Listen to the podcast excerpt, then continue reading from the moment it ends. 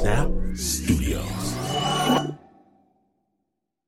This episode is brought to you by Progressive Insurance. Whether you love true crime or comedy, celebrity interviews or news, you call the shots on what's in your podcast queue, and guess what? Now you can call them on your auto insurance too with the Name Your Price tool from Progressive. It works just the way it sounds. You tell Progressive how much you want to pay for car insurance, and they'll show you coverage options that fit your budget. Get your quote today at progressive.com to join the over 28 million drivers who trust Progressive. Progressive Casualty Insurance Company and affiliates, price and coverage match limited by state law. Midnight, 1963. There is only one possible way out of East Berlin Checkpoint Charlie. And there, officers, military personnel, local police with all manner of insignia patrol this tiny crossing. Heinz knows the setup, but Heinz notices that when the gate swings closed, there's a gap under the iron swing bar. And that gap gives him an idea. Actually, love gives Heinz an idea. Marguerite. Beautiful Marguerite. She's hiding in the back seat, her mother squeezed into the trunk. So sweat stains Heinz' shirt as he drives his convertible serenely up to the checkpoint. Top down, Heinz coasts slowly through the customs area as armed guards motion him over for inspection. Yeah, buddy. Here I come. Heinz nods to the officers. Here I come for your inspection. But instead, Heinz guns the engine, speeds past the concrete barrier, swerves between shouting officers, praise. That's not an AK firing on him as he rushes the obstacle course. The gate is closed as he speeds towards it, but Heinz has let the air out of his tires, taken the windshield off his car, and last moment, racing toward freedom, Heinz ducks his head and goes under the gate with his future wife and mother in law in the back of the car. Yeah! Yeah! Good stuff, right? Good stuff. Well, today in Snap Judgment, um, see, we're going back the other way. Snap Judgment proudly presents The Iron Curtain. Amazing stories about a line on the map. My name is Glynn Washington. You see, stories about men are often really stories about women. When you're listening, listening to Snap Judgment. We begin across the Iron Curtain itself back to that place that no longer exists communist East Berlin. Washington Post Berlin reporter and friend of the Snap, Luisa Beck, leads the way.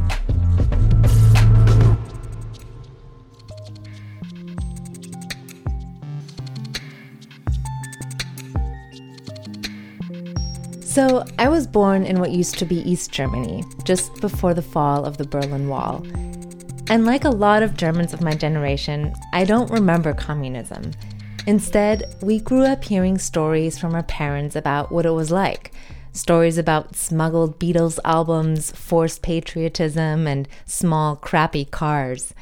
But the craziest stories were always about the Stasi, the East German secret police. The Stasi were infamous for the extreme lengths they went to spy on their own people.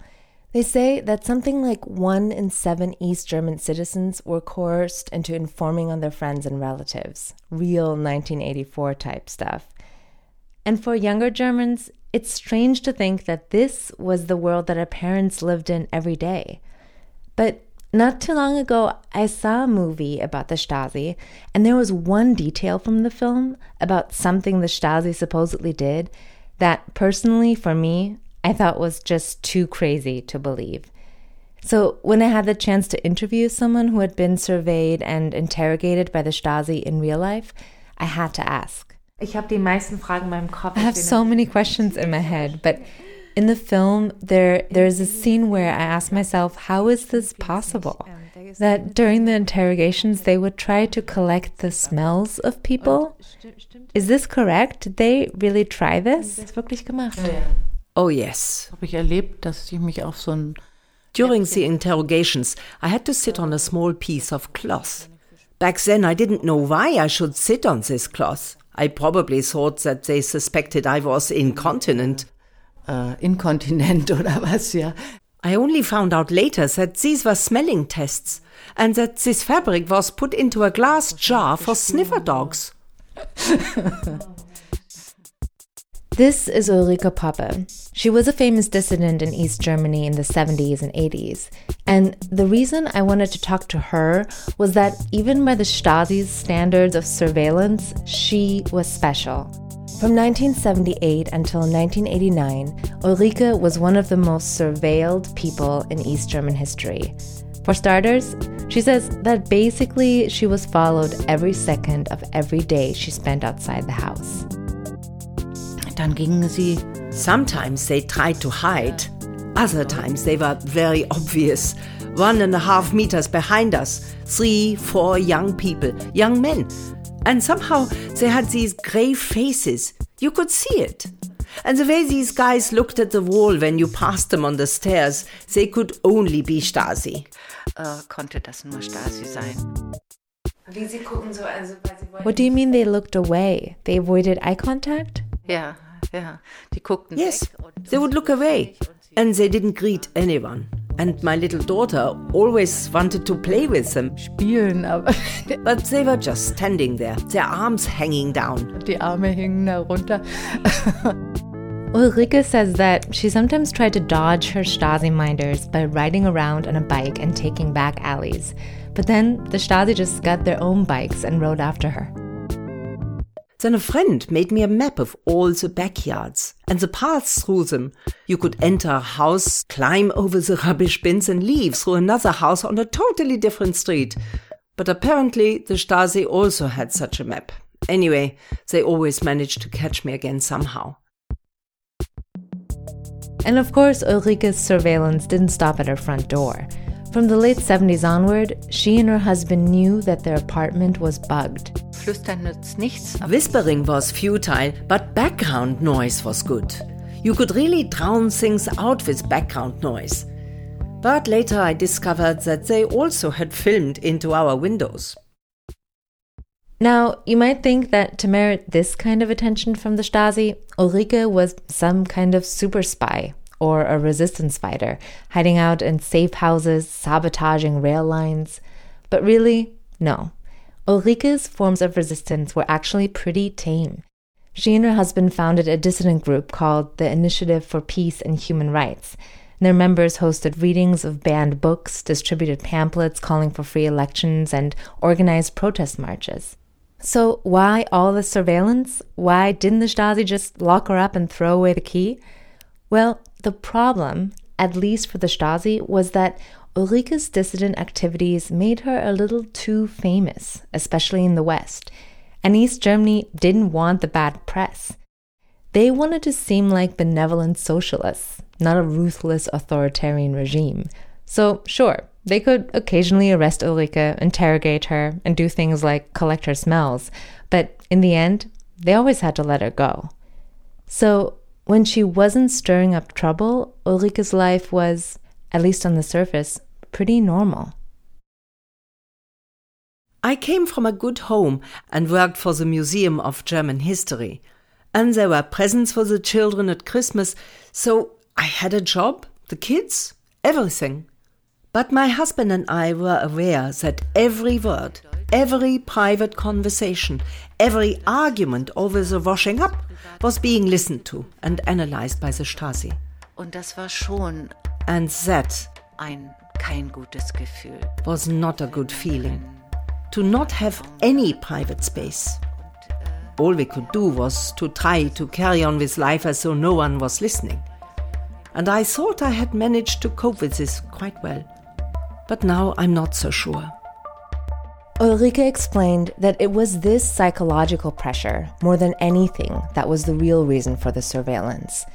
The Stasi always knew that it would be hard to lock her up, so instead, they were trying to essentially gaslight Ulrike and her friends until they lost confidence and gave up.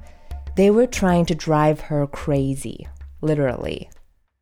Das reihte sich ja ein in So there was a whole load of small problems in our life.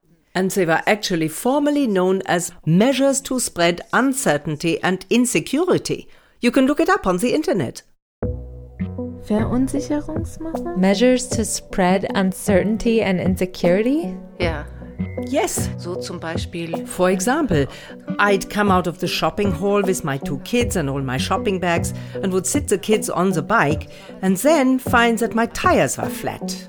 Of course, if it had happened just once, you would think that you'd ridden over a piece of glass or that someone had played a prank on you.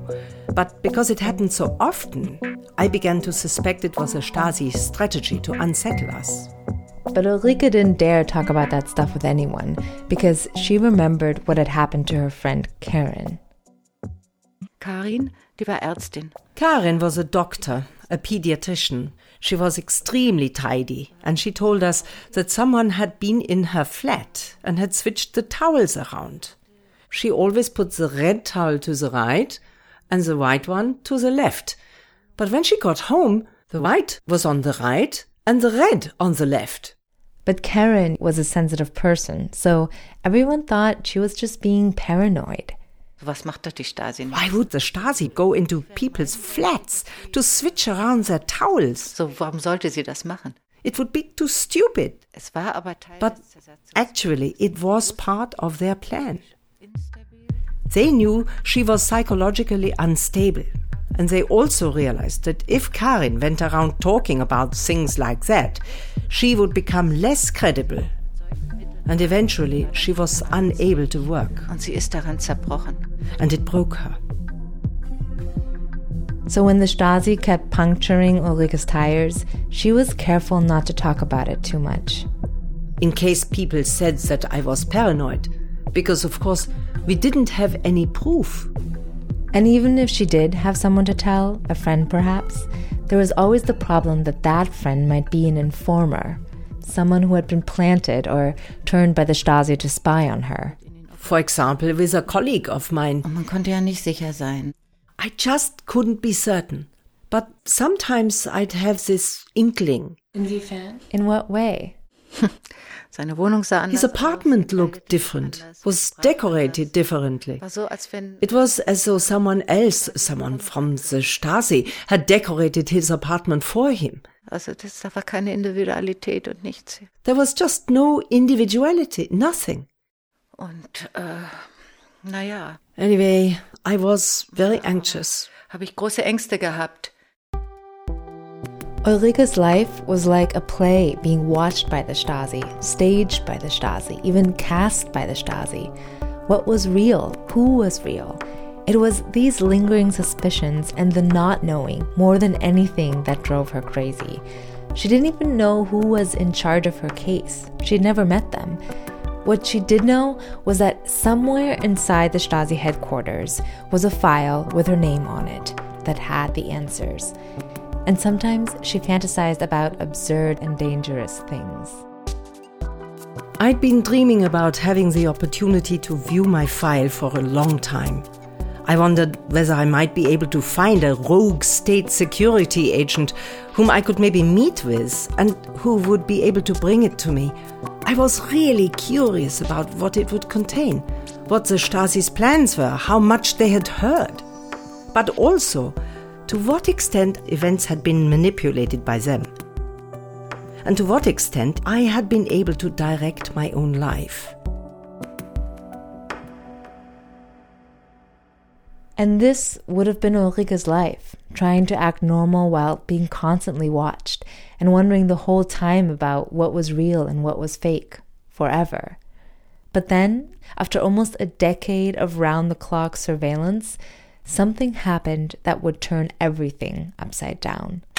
A prospect that uh, no one could have predicted a year ago or even a month ago. This has been a city physically divided for 28 years. Our top story. The Iron Curtain between East Germany and West Berlin has come tumbling down. East Germany announced today it is opening its borders, allowing its citizens to go anywhere they wish. On November 9th, 1989, the Berlin Wall fell. Two months later, the Stasi's headquarters were overrun by protesters. Their officer corps was disbanded, their listening devices disconnected, the tape recorders stopped. Their entire surveillance state disappeared overnight. And as for Ulrike, who had dreamt of getting to see her Stasi file, she was about to get her wish. Kann mich an den Tag noch sehr gut erinnern. I can remember that day very well. I was full of anticipation. Now, finally, all this secret knowledge was going to be brought into the light of day. In the winter of 1992, at the invitation of a special government commission, Ulrike and her husband, along with a few other dissidents who had been under particularly extensive surveillance, all walked together into an austere gray building. And then they were ushered into this big room and sat down at a little table in a long line of tables. And that's when the staff walked in with the files. Und wir konnten durchaus damit And obviously, we assumed that all of this surveillance would be formally recorded and filed somewhere. But still, we were strangely taken aback when an entire cart was pushed up to our table. Not a file, not a box, an entire cart with boxes worth of files. mit solch einer Fülle von I hadn't anticipated such a huge volume of material. Ich hatte eigentlich keine Vorstellung. I couldn't really imagine it. Trolleys full of files. When we told you that Ulrike was one of the most surveilled people in East Germany, she didn't actually know that until now. When she opened the folders, it seemed as if the Stasi must have recorded everything she had ever done, almost down to the minute where she was, what she said, what she ate for lunch that day. They even had recorded what time the light went out in the evening and what time we got up in the morning. So then my husband and me began to leaf feverishly through these mountains of folders, and we read and read and read.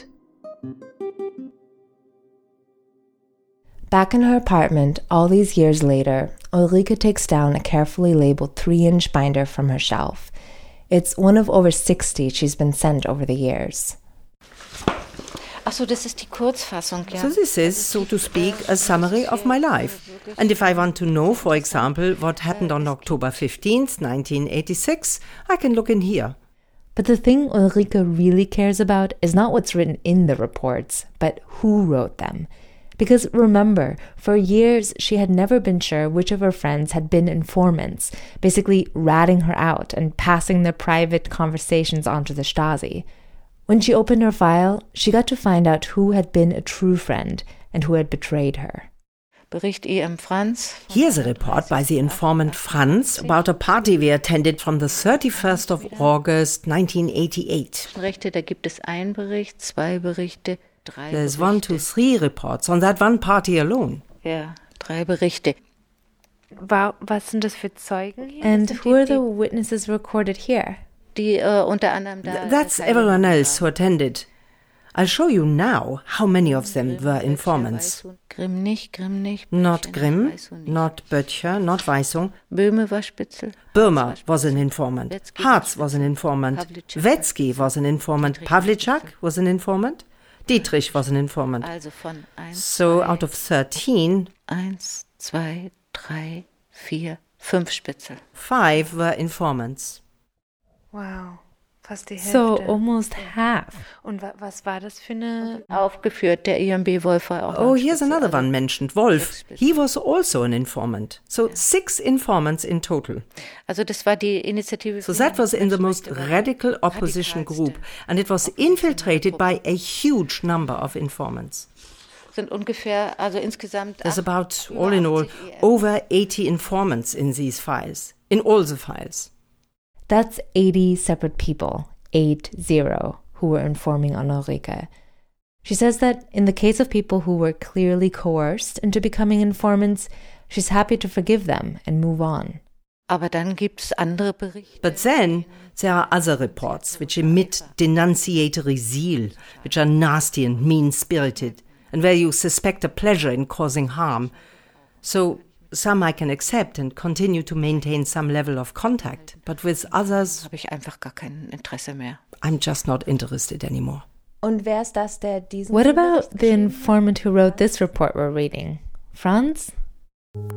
Franz, das war sein Deckname. His code name was Franz. And I read several reports by him on that first day in the archives. And it was clear that I had had a close relationship with this person. But who could he be? Well, eventually I found a report which allowed me to conclusively identify him. And I called him while I was still in the archives and expressed my horror. I said, How could you? Why didn't you speak to me about this, especially because you had two years to tell me? Why am I discovering this from the files? Why? And he hummed and hawed and said that yes, we should speak about it and so on. And that evening I called him, but no one picked up the phone. I asked a friend to go round to check on him. And then this friend called me and said, The car's parked outside but no one is answering the door. So then my friend and I had a terrible suspicion, and she got someone to break down the door. He was found inside, unconscious but still alive. He had tried to poison himself. Sadly, what happened to Franz was pretty common at that time. The opening of the Stasi archives caused a huge amount of anxiety among East Germans. A lot of people who had been pressured into being informants, thinking no one would ever know, were suddenly about to be unmasked. Some committed suicide before the files were even opened. It got to the point where some started to wonder whether the files should be destroyed instead and never read at all. Maybe it was better to leave the past in the past and let everyone move on. So, what happened to Ulrike's friend Franz felt almost like an omen. Naja, und das, diese Erfahrung. And the experience of this suicide attempt did cause me to have major doubts about whether it was right for me to look at the files. Because while I wanted to know the truth and knew it was important in order to come to terms with what had happened, I didn't think it was worth a human life. So at first I was very unsure of how to proceed. But I believe the truth is more important. I'm really sure of that. Ich hatte nie Zweifel, sondern ich wollte das immer wissen. I just wanted to know. It was very important to me.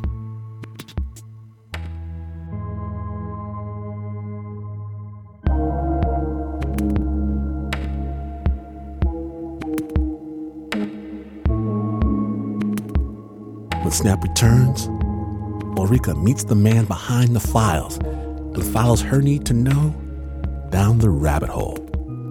Snap Judgment, The Iron Curtain. Stay tuned.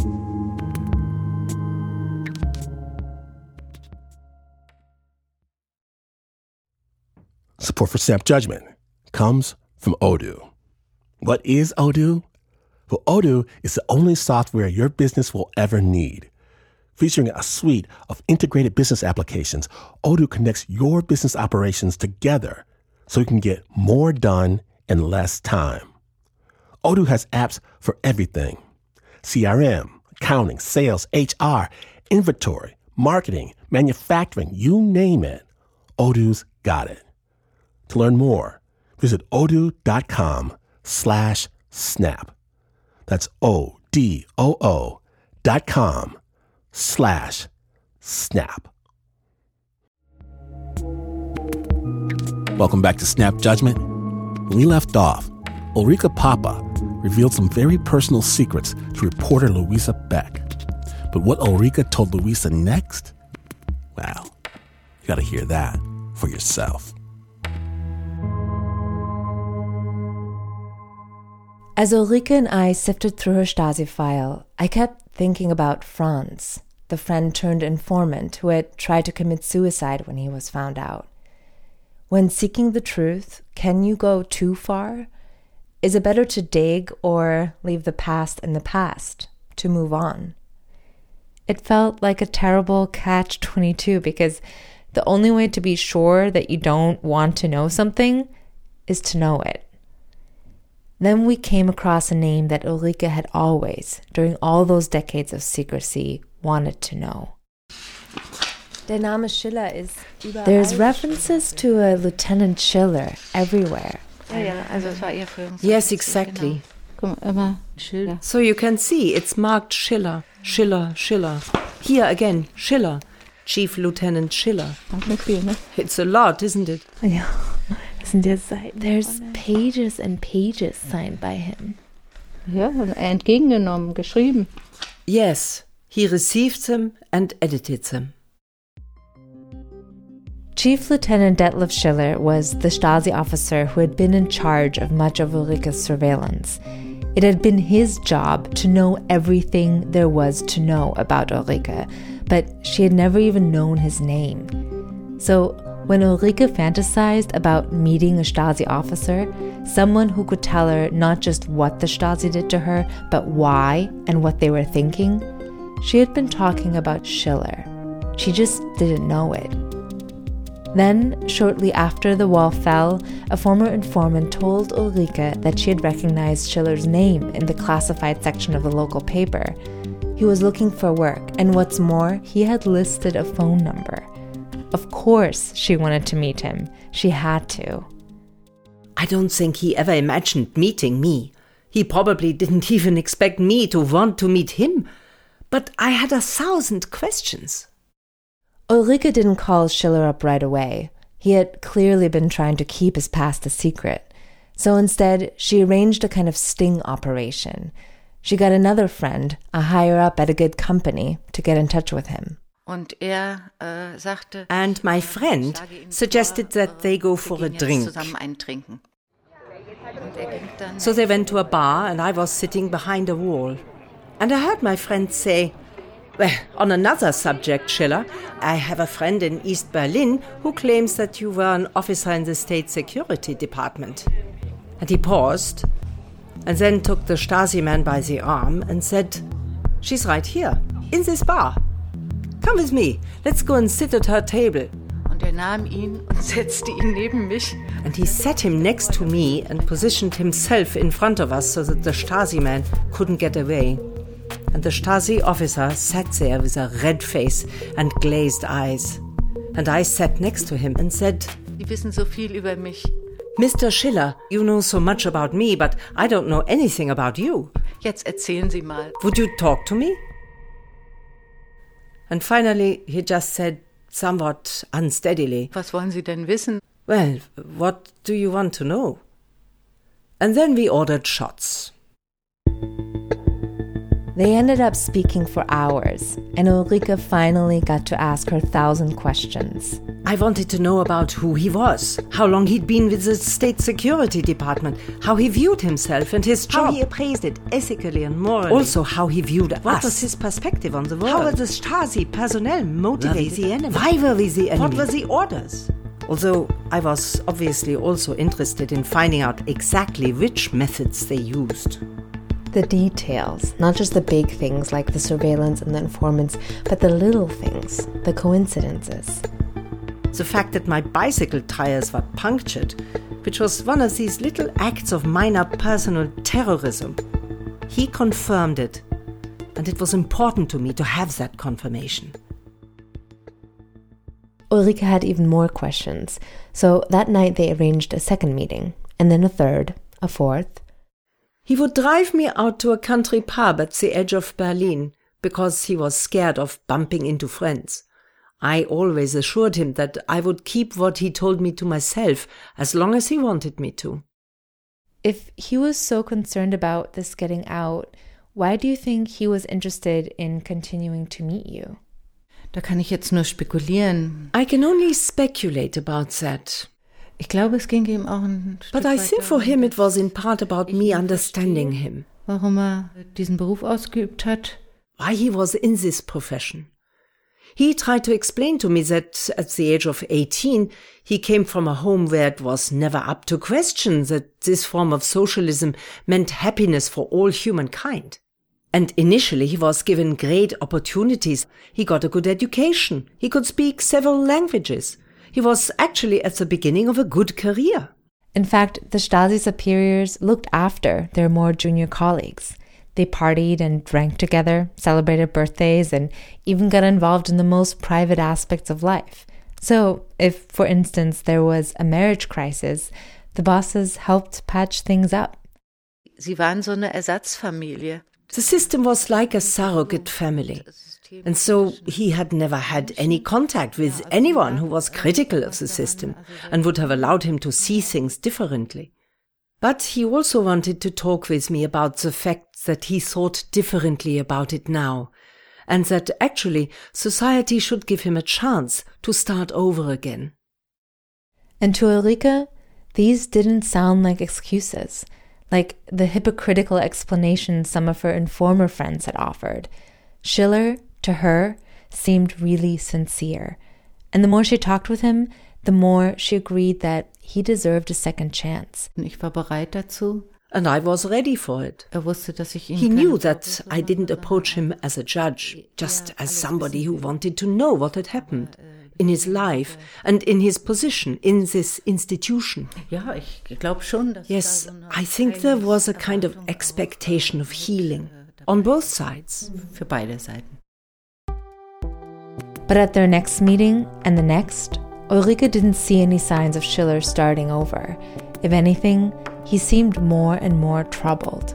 He was worried that it would become known at his kid's school that he had worked for the state security.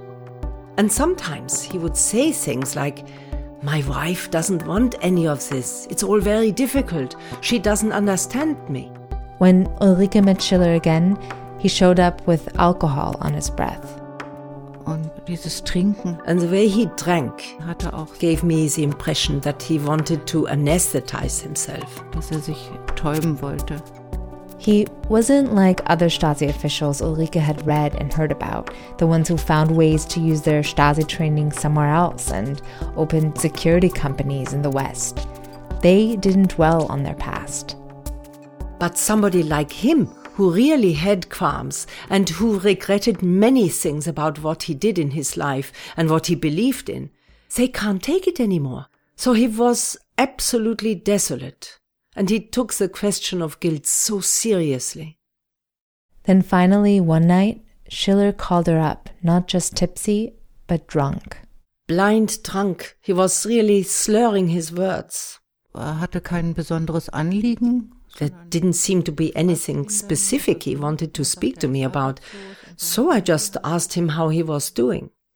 He said he was unemployed and that his family had left him. Er hat nur noch, war einsam, völlig einsam. He was completely alone. War furchtbar. It was terrible.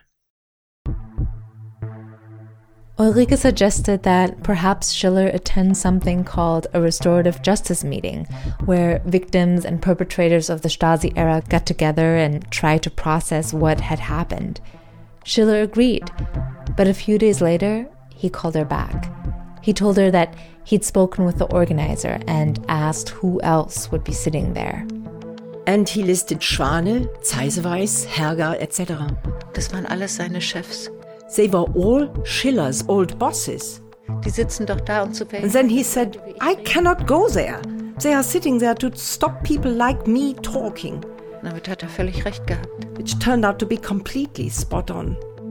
Wie die sitzen da, also die What do you mean? They're sitting there?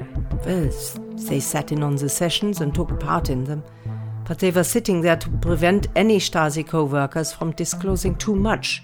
Because state security employees who had spoken out about their work had been threatened, seriously threatened. Ist mir das wie Schuppen von den Augen. It was as though blinders fell from my eyes. The system ensures that no one talks, even today. Ulrike lost track of Schiller after that, but then she got another call about a year later. A friend had stumbled over an obituary in the newspaper. And, and she told me that it looked like Detlef Schiller had died. Und offenbar hat sich das dann bestätigt. And then it was confirmed.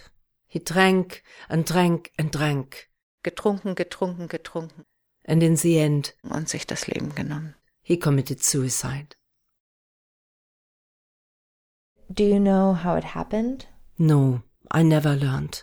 I wonder, hearing this story, when you confront the past, isn't there also the possibility of being kind of enchained by it?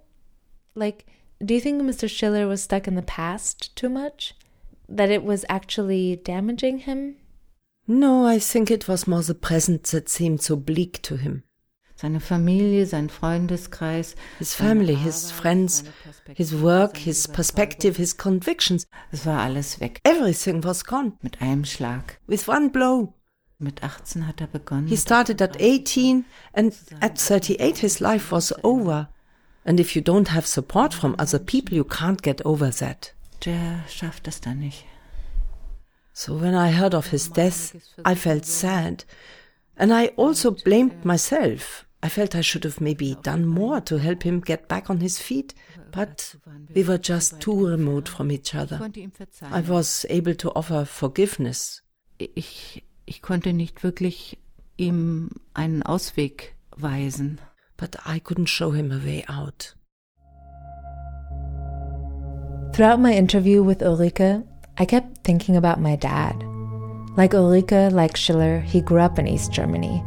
So after the Berlin Wall fell, he put in a request, and the government archive sent him his Stasi file in two big fat binders.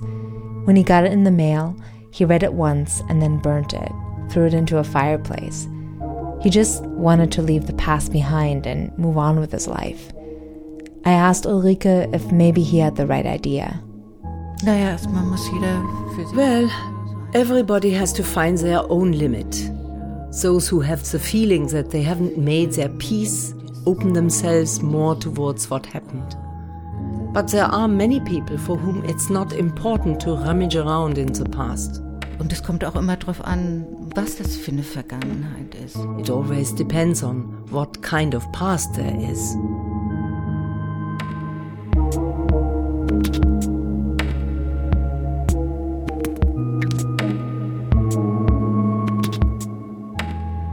Thank you so much to Ulrike Poppe for sharing her story with the Snap.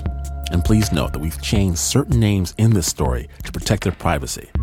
Thanks as well to the Stasi Records Agency, as well as Mava Flandorfer, Anina Lehman, and voice actor Susan Tackenberg for helping bring Ulrike's story to life.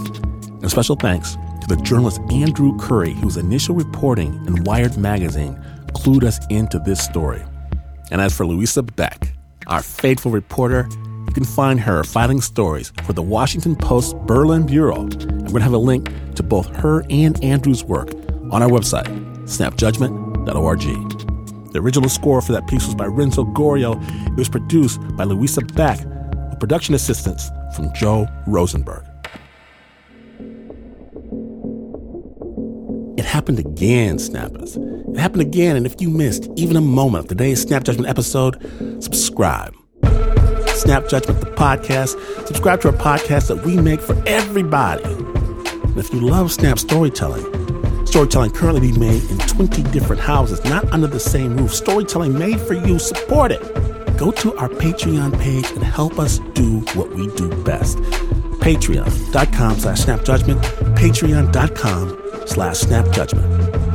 And if you have a story you'd like to share with our Snap family, we'd love to hear it. We would. Email us pitches at snapjudgment.org. That's pitches at snapjudgment.org. Snap is brought to you by the team that for sure would have escaped to the other side of the Berlin Wall.